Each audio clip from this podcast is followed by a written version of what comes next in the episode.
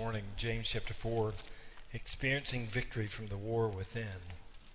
Thursday afternoon, I had the opportunity of standing with a family from our church preaching the memorial service of a loved one and being able to say, really, he is worthy. He is.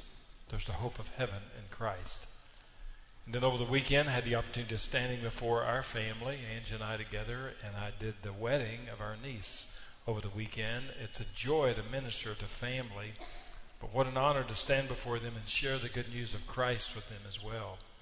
And so I just say that to challenge you and your family. Make sure you're having gospel conversations with people in your family. Uh, who, who is Christ? What's he doing in your life? And how can they know him as well? That's a joy to do. Is he worthy? He is. So think about this message in James chapter 4 again. It's not an easy message. But to be faithful to preaching and teaching the whole counsel of God, I want to deal with what his word says. As I think about days when I was in seminary, I remember a seminary professor who taught us to say the average tenure of a pastor in America when I was in seminary was two years and four months in a local church. Uh, you guys have very different experiences here at First Baptist because you've had long tenured pastors. But the average pastor then in America, two years and four months. And I every year would go to the Southern Baptist Convention, and as we would go there, there was a luncheon that we would go to, and the luncheon was entitled Wounded Hearts. And the luncheon was really for those in ministry who were facing very tough days, challenging days, pastoring in hard, difficult places, following God's call and assignment, to go there and be encouraged. Wonderful meal, but great speakers, and just encouragement in that luncheon. And uh, let me pull back the ministry curtain just a little bit so you can see behind it. And when you're at the Southern Baptist Convention and you're going there, many times you'll go to those lunches because they're free. That's just the truth. And you think it's a free lunch? I'm going to go there. It's generally at a nice hotel. It's going to be a nice lunch. I'm going to go get a free meal. But there were many, many pastors' wives in the room at that luncheon. And here's where they found themselves at. They found themselves, their spiritual tank was empty. They found themselves tired from the work of ministry. They found them frustrated with what God had called them to do. And many of them were facing temptation to walk away from ministry and to say, I either need to leave this church or just leave the ministry altogether. Very, very challenging luncheon. And as I think about pastoring a local church and standing before you and love you as a church, I would say if it's a pastor pastoring a very challenging, difficult situation, the desire is the same. The desire is to see God's people united. The desire is to see God's people obedient to the Lord. The desire is to see God's people generous in their lives and giving. And the desire is to see the church with a mission in the city, but also to the nations. That's the desire. But then you think two years and four months, not very long. But why do so many guys walk away from ministry? Uh, it's not on the outline. I'm going to give you a little, again, pulling back the curtain just for a moment. Because when you look at James chapter 4, this is a tough congregation at this point. Why do they walk away? Let me give you some reasons. One is moral failure. They walk away or they are no longer in ministry because they did not protect their character and integrity. They found themselves in a compromising place, situation. They did not handle temptation God's way. They committed a moral failure, and it just eliminated them from the work of ministry. Second reason is what's known as pathological antagonist.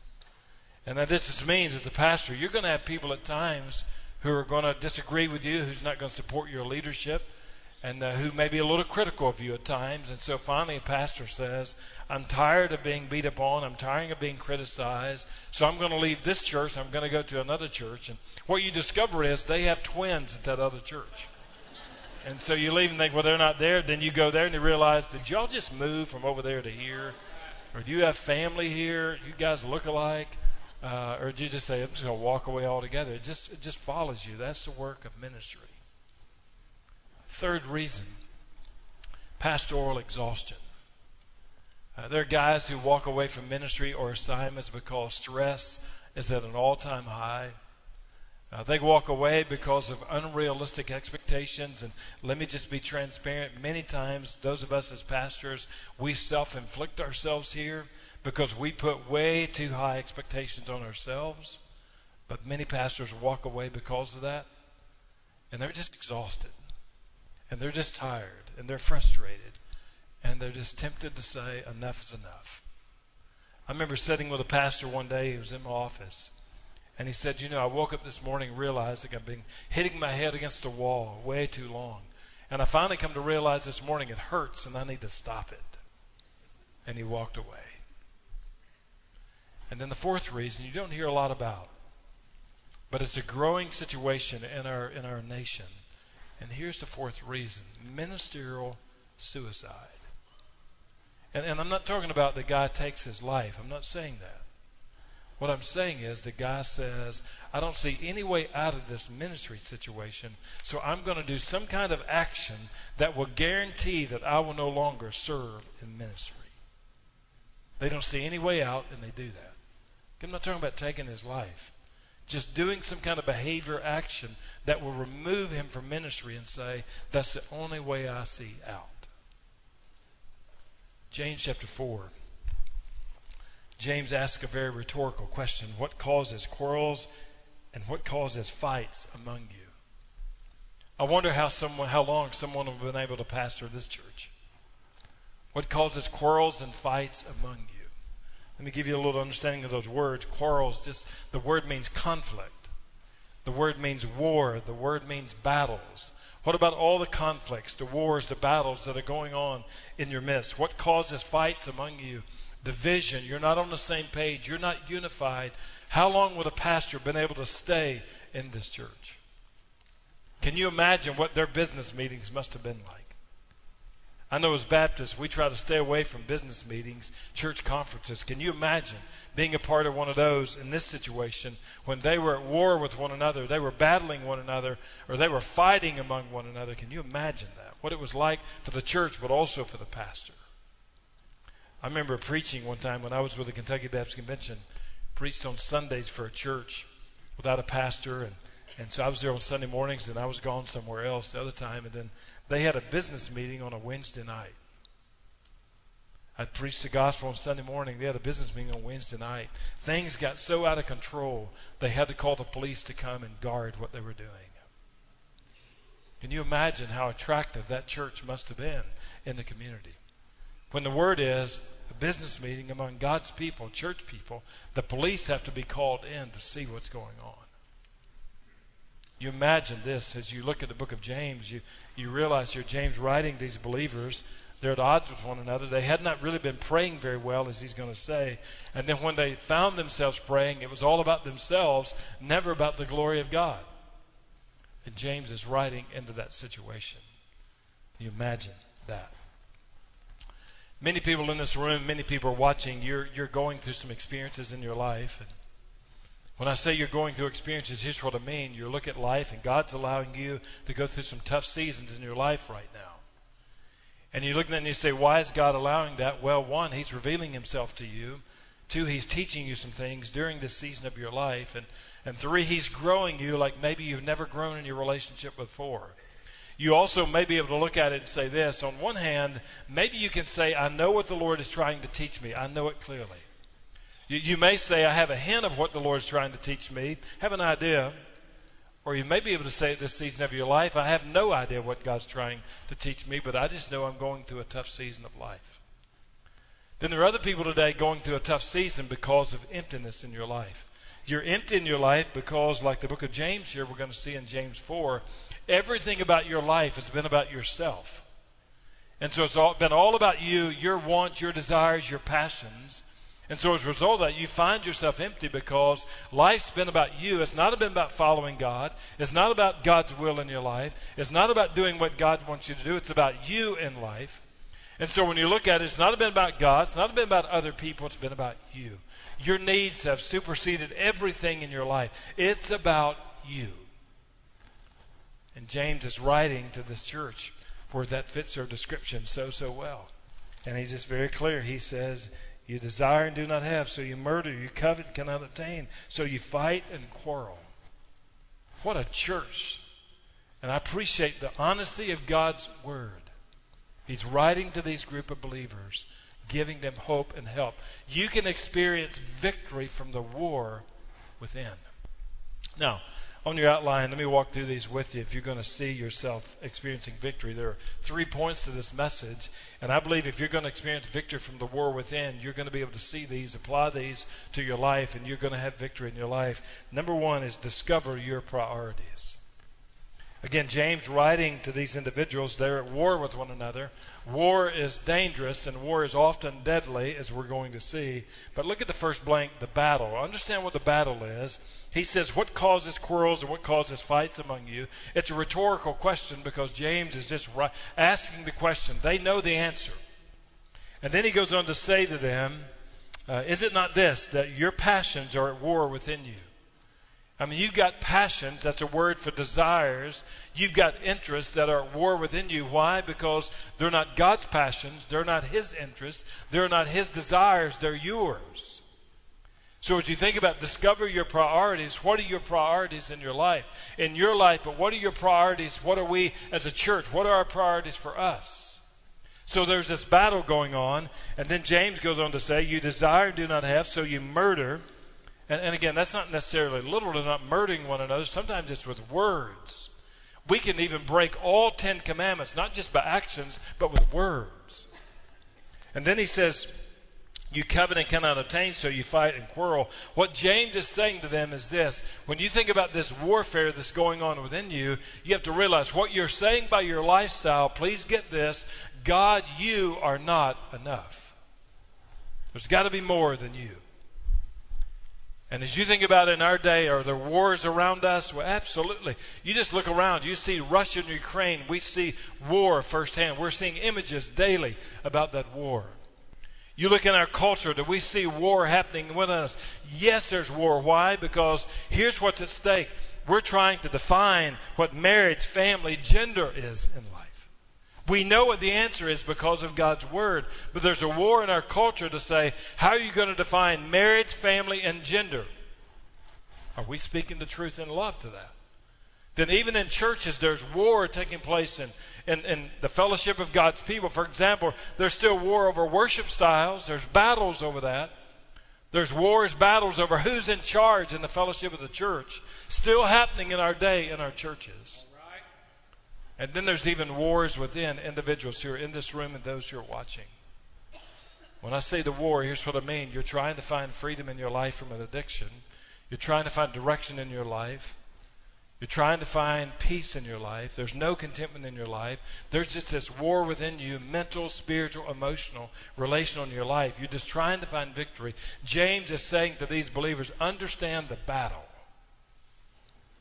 And then look what he says, number two. When he said not only the battle, he says also the challenge. And he says, Here is the challenge. And he looks at this text. What causes quarrels and what causes fights? Well, it's your passions, it's your desires. That's the challenge. And what he's asking is, who is the priority of your life? Is Jesus the priority of your life? Now, I want to ask you individually this morning in the room of those who are watching, let me ask you this Is Jesus the priority of your life? If you can say yes, hallelujah to that. If you look at it and say, I don't know if Jesus is the priority of my life or not, I would encourage you to confess that this morning to Him and say, Jesus, I don't know if you're the priority of my life or not, but you need to be the priority of my life. I want you to be the priority of my life. And then let me ask us as a church this morning, as a body of believers, those who know Christ, is Jesus the priority of our church? If he is the priority of our church, let's celebrate him for that. If he's not the priority of our church, let's confess that this morning. And then as you think about this church, you think about their business meetings, how difficult it must have been because of the quarrels and fights. Let me ask you as a church, are there any business meetings or church conferences that you need to confess to the Lord to say, the Lord, we did not handle that your way? Any of those you need to deal with and confess? As you think about relating with other believers in the fellowship of this church, can you recall any conversations that you've had with a brother or sister in Christ where you need to deal with that and say, I did not respond to you with the fruit of the Spirit? And you need to confess that and deal with that. Any of those issues. But is He the priority of your life? Is He the priority of this church? I, I pastored a church one time. And I say this with a heavy heart because uh, we went for a span of about two months where we didn't baptize a single person. And during that same time, we removed the modesty rail on the platform to open up the platform, giving us more space so we can involve more people in worship. So during those same two months, that didn't baptize anyone for two months, and we removed the modesty rail. Let me ask you, what upset the people more in that church? It wasn't that we hadn't baptized for two months, it would remove the modesty rail. Is he the priority of your life? Is he the priority of this church? When I think about 600 Tennessee Baptist Convention churches, did not baptize a single person last year. Zero. How can we help these churches come back and say, let's make sure Jesus is a priority in this church? He is worthy. Let's make sure also evangelism is a priority in your church. Let's have gospel conversations. How do we help churches do that? You've got to realize in the book of James, but even in our day, when I was a young boy, my mom was living, she took me to an Elvis concert. I was about 10 years old. Some of you got excited about that. I was about 10 years old, went to see Elvis in this auditorium in Nashville. They came at the end and said, Elvis has left the building. Now, whether he did or not, I don't know. He's probably still hanging out backstage back there. But they said he left the building. But you and I need to know when you look at the church James is writing to, when you look at our church, you've got to realize based on this, envy, idolatry have not left the building. We've got to watch those. Desires, passions, wars, battles are still around. Somebody asked Howard Hughes one time, How much is enough money to make you happy? And what did he say? Just a little bit more. Somewhere you've got to discover your priorities in life. Is He the priority of your life? Us as a church, is He the priority for us as a church? If you're going to experience victory from the war within, Jesus must be your priority. Look at number two. Develop your power. James is going to get personal after he's talked to him about all these selfish desires, passions, conflicts, wars, battles. And then he comes to this verse, and we, we talk about this verse a lot. I was literally just heard it quoted over the weekend. And oftentimes we quote it, but we misinterpret it. And he says to these group of believers, he says, You have not because you ask not. And so we understand that to mean, well, we don't have something in life because we haven't prayed about it. We haven't asked God about it.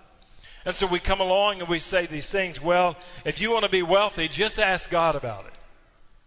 If, if you want to be famous in life, just ask God about it. You don't have wealth, you don't have fame because you've never asked God. But please understand, James in James chapter 4, he is not coming across with this name it and claim it theology. He's being faithful to say, if you don't have because you don't ask God, meaning you're not asking in the will of God for something. It's not always the will of God for you to be wealthy. It's not always the will of God for you to be famous. Ask in the will of God. You have not because you ask not. Ask what God wants you to have in life. I'm amazed at how many individuals, how many families, how many churches never ask God for direction in life. I mean, you face a major decision in your life, but you never ask God what He wants you to do in your life. Uh, I just encourage you in your life, for us to the church, let's never make a major decision without asking God to say, God, what do you want us to do in the midst of this? You have not because you ask not. And so let me ask you this morning, very personally, what are you praying and asking God to do in your life? How many people this morning say, I'm praying and asking God for joy in life? How many of you are asking God for peace in life? How many of you are asking God for contentment in life? How many of you are asking God for opportunities in life that you can have gospel conversations with people? How many of you are asking God this morning for direction in life? How many of you are asking God for victory over strongholds in your life? Somewhere I just encourage you, if you've got a stronghold that the enemy's coming against you, you need to make that known to God, but also confess that to another brother or sister in Christ. You need help in the Christian life. How many of you asking God for open doors? How many of you are thanking God for closed doors in your life? You have not because you ask not. And so I just encourage us, let's come before God and say, as Jesus did in the garden, Father, your will be done, not mine. Let's pray the same thing because you have not because you ask not. Well, let's ask in agreement with the will of God for us as individuals, but also for us as a church. Now, here's the question that I want you to fill in the blanks on. Why do so many people not ask God? Why do so many people not pray? What's up with that? Let me give you these words. One is lost. Many people don't ask God for anything because they're lost. They don't know Him. They don't have a relationship with the Lord Jesus Christ. They're lost. They're spiritually in darkness. But when you're lost, you're spiritually dead. That's the glory of salvation. He makes you spiritually alive. So they're not asking God because they're lost. And I just encourage you here's the good news today on this Palm Sunday, when Jesus came into Jerusalem again, celebrations, but ultimately leading to the cross, you can walk out of here saved today, not lost. You know what? That's the power of the gospel. That's why he died on the cross and victorious over the grave. You can be saved right here today, in this room or watching. You can turn from your sin, give your life to Jesus Christ. The grace of God is so amazing. He will save you today. That's how gracious he is. So you don't have to stay lost. That's not an excuse. You can leave saved, and that's glorious. Number two is the word drifted. Many people don't, don't ask because they've drifted in their relationship. They're prodigal. They used to be close to God, but now they've drifted in their relationship to Him. So when they get up in the morning, they're not thinking about God, they're thinking about themselves. They're not thinking about the will of God, they're thinking about their own agenda in life. And so you may be in this room or watching and you've drifted in your relationship to God. You used to be real close with the Lord. Now, because of decisions, you have drifted in your relationship to Him. You need to know this He has never drifted from you. You're the one who's walked away from Him. The prodigal son is the one who left the father. But the good news, when he decided to come home, what did the father do? The father ran to him. And the good news this morning is if you want to come home, the father is going to run to you as well. He is excited to welcome you home. Many people never pray because they've drifted in their relationship, but I encourage you don't, don't stay drifted. Come home. Come home this morning. Come home today on this Palm Sunday. Listen, He wants to welcome you home. He'll throw you a party as well when you come home. That's the glorious grace of the Father. Look at, look at number three, just untrained. Many people don't, don't ask God because they don't know how to pray. Luke chapter 11, verse 1, what did Jesus say to his disciples? Lord, teach us how to pray. As I look at my own life, I appreciate having conversations with God before daylight and throughout the day, but, but I need to know more about how to have a conversation with God than what I do, so I need to learn how to pray more.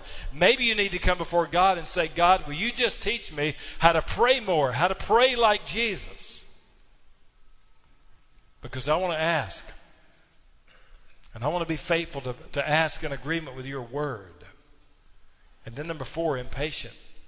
Folks, you don't have because you don't ask. Many people don't ask because they're impatient because they know this. God works on a different time frame than we do. I mean, we want it right now, but God says, no, I'm going to wait a few weeks. I'm going to wait a few months. I may even wait a few years because there's something you need to get right in your life before I give that to you. The circumstances there and the circumstances here, they need to come together, and it's going to happen. It's just a matter of timing. And so we don't pray because we're impatient in life. I want to encourage you, make sure. What do you need to ask God to do this morning? I wonder how many in this room need to ask, and just be honest. God, I need to be saved this morning. You have not because you ask not. Ask Him to save you. God, I need the intimacy of my relationship with you again. Ask Him for that intimacy again. God, I need the courage to forgive someone who's wounded me. Ask God to give you that courage. God, I need balance in my life because life is way out of balance. Ask God for balance. God, I need victory in my life. It seems like the evil one is coming. God, I need victory in life. He'll give you those things. They're in agreement with His will for your life. So if you're going to experience victory from the war within, you, have got to discover your priorities. He has to be first in your life. You've got to develop your power. The power is not you, the power is in a personal relationship with God. As you pray and have a conversation with Him, God gives you incredible power when you pray. And then, number three, you disclose your problems. James even gets a little more personal with the church here because he says to them, You do not have because you do not ask. And then he says, Oh, by the way, when you do pray, you've got to realize this you're, you're not praying with the right heart. He says, You ask and do not receive because you ask wrongly to spend it on your own passions. It's not about advancing his kingdom, it's not about advancing his agenda, it's about you. I mean, you're so self centered, you're so self focused. Life, ministry, everything is about you. And James says, God's not answering your prayers, even when you pray, because your attitude and your heart are just not right. And James is going to give them some correction to that. Tough church, tough situation. But James is speaking the truth from a pastor's heart to them in love, experiencing victory from the war within. What hinders our prayers? I want to give you these words and we're going to finish. One is selfishness. Folks, there are times we don't we ask for something and we don't receive it because we're asking with selfish motives. God, will you give me a new job? God, will you give me a new car, a larger house? God, will you give me more stuff? Why, it's just about us. It's not about Him, it's about us. And you've got to be careful when you pray with selfish motives. Because the scripture says you don't have because you ask wrongly. When you pray, is it about His agenda or your agenda? When you pray, are you asking for His will to be done or your will to be done? When you pray, is it about His glory or is it about your gain in life? Selfishness. Look at the second schedules. Many times we don't receive and we don't pray. Why? Because we're just too busy. I've got a book in my in my study called Too Busy Not to Pray. Folks, we can get so busy, people say, Well, I just don't have time to pray. I don't have time to pray. I don't have time to pray. I just encourage you, if you're that busy, you need to cut something out of your life. You need to eliminate something from your schedule so you can spend time with God. And schedules will get us way, way off course. And I just encourage you, make sure again you're you're not praying because you're too busy. Pray because you need a conversation with God. Schedules can get us way off track. Then number three is stubbornness. There are times we, we don't hear from God because we're stubborn in life. We're stubborn. And we want our agenda to happen and not His. Let me ask you this what do you do? It's 5 a.m. in the morning for you, and all of a sudden God wakes you up. What do you do in that time? You, you just have a sense God's, God has put you awake at 5 a.m. in the morning. Very unusual for you. Do you turn over and try to say, I'm going to hit the alarm clock, or I'm going to try to make sure it doesn't go off? Or what, what do you do? Do you try to go back to sleep, or do you get up and say, God, what do you want to do in my life? What do you want to say to, me this morning at 5 a.m.? See, I just encourage you make sure you're not selfish. Make sure your schedule is right. Make sure you're not stubborn. If God wakes you up at 3 a.m. in the morning, 5 a.m. in the morning, make sure you're willing to say, God, I'm going to get up and lay my life before you. Why? Because I am desperate to hear what you have to say to me in life. Now, watch God wake me up at 3 a.m. in the morning. In the morning, I'm going to have to get up 3 a.m. in the morning. I want to finish here for a moment with a few scripture verses. And then I want to, want to call us to pray for us individually, but also as a church. 1 Corinthians chapter 2. 1 Corinthians chapter 2, verse, verse 9. But as it is written, this is the word of God again. 1 Corinthians chapter 2, verse 9. What no eye has seen, nor ear heard, nor the heart of man imagined, notice this next phrase, what God has prepared for those who love him. The Bible says our eyes haven't even seen it, our ears haven't even been able to hear it, our heart can't even imagine it. What God has prepared for those who love him. I want to ask you this morning in your life because I've asked myself this question this morning before I stepped into this pulpit. God, do I love you that way? Do I love you that way? Let me ask you, do you love him that way as well? And then, church, collectively, let me ask us, do we love him that way? Do we love him? Folks, if we love Him that way, here's what He's prepared for us. We, we, we can't even see it. We can't hear, our heart can't even imagine it. What God desires to do in our midst. Let me give you one more. And then I want to finish with one last passage to say, who do you identify with? 1 Peter. 1 Peter chapter 3, verse 12. For the eyes of the Lord are on the righteous. Hallelujah for that. Let me ask you this morning are you righteous in the eyes of God? Not in the eyes of man, but in the eyes of God. Are you right with Him? Is what that means. And if you're right with God, the eyes of the Lord are on your life. See, one of the things Satan likes is hidden sin. He likes anything in secret. That's how he works. And so I, I, just ask you, are you keeping any secrets in your life? You may keep them from other people, but you need to know God already knows what you think is a secret. He knows what it is. For the eyes of the Lord are on the righteous. And listen to this next verse. And his ears are open to their prayer. Do you love him? Are you right with him? Because when you love him and you're right with him, he listens to your prayer. Now, Luke chapter 18. I'm going to finish here. I put the wheels down. We're getting ready to land this plane. Maybe. Luke chapter 18. Two men went up into the temple to pray. One a Pharisee and the other a tax collector. I want to ask you this morning who do you identify with? The Pharisee or the tax collector? The Pharisee, standing by himself, prayed thus God, I, notice how many times you hear this, it's about himself. God, I thank you that I am not like other men, extortioners, unjust, adulterers, or even like this tax collector. God, I'm so thankful I'm not like these people. And then he says, I fast twice a week. God, look at all I look at all I do for you. I've even give up food and other things for you. Twice a week I fast. I give tithes of all that I get. God, did you see what I put in the offering plate today? Did you see what I gave online today? But the tax collector. standing far off. Oh, he wasn't front and center, he was way back here somewhere. The tax collector, standing far off, would not even lift up his eyes to heaven, but beat his breast. Beat his breast. Why? Saying, God, be merciful to me, a sinner.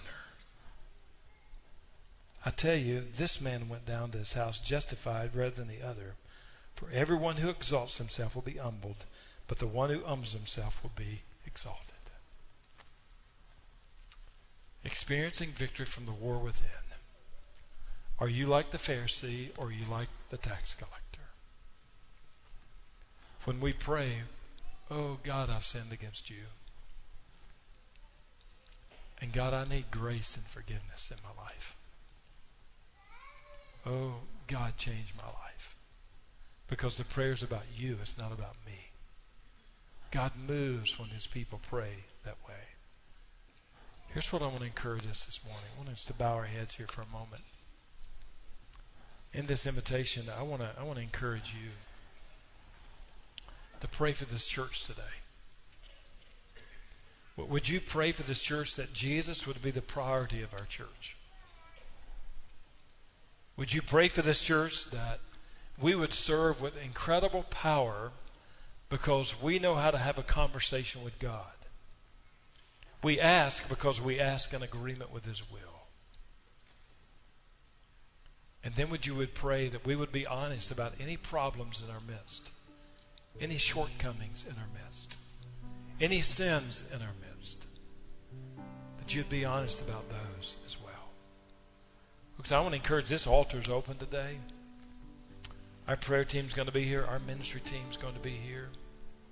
If you want to come and pray for this church and to say, Jesus, be the priority. Jesus, give us incredible power. And Jesus, let us be honest with you. And tonight I just want to ask you as individuals Is Jesus the priority of your life? Are you serving King Jesus with power because you know how to pray and have a conversation with Him? And then are you honest with Him in your life? Are you like the Pharisee or the tax collector? Be honest with Him. You're watching online, you can respond to us on the platform you're watching on. We'd love to help you as well. So I just want to ask you if you need Jesus to be your Savior, trust Him today. You need to follow Him in believer's baptism, take that step of obedience today. You need to join the fellowship of our church, make that decision today. God's doing a work in your life or something you need to confess, confess that today. Agree with Him and get right with Him on that. Let Him change your life. Let you walk away experiencing victory from the war within you can walk away victorious because there's victory in Jesus. Father, thank you for grace. The reason that we can say there's victory from the war within is because of grace. And his name is Jesus. And so we pray today for people to be set free, decisions to be made, lives to be changed, and for glory to be evident that goes to you, Lord Jesus. Help us to be like the tax collector and not the Pharisee, we pray. And God, it's an invitation. We come to you. God, we run to you as you run to us. And I pray this this morning in Jesus' name. Amen. Let's stand together. Amazing grace. You come to Jesus this morning and we receive you. Let's sing together.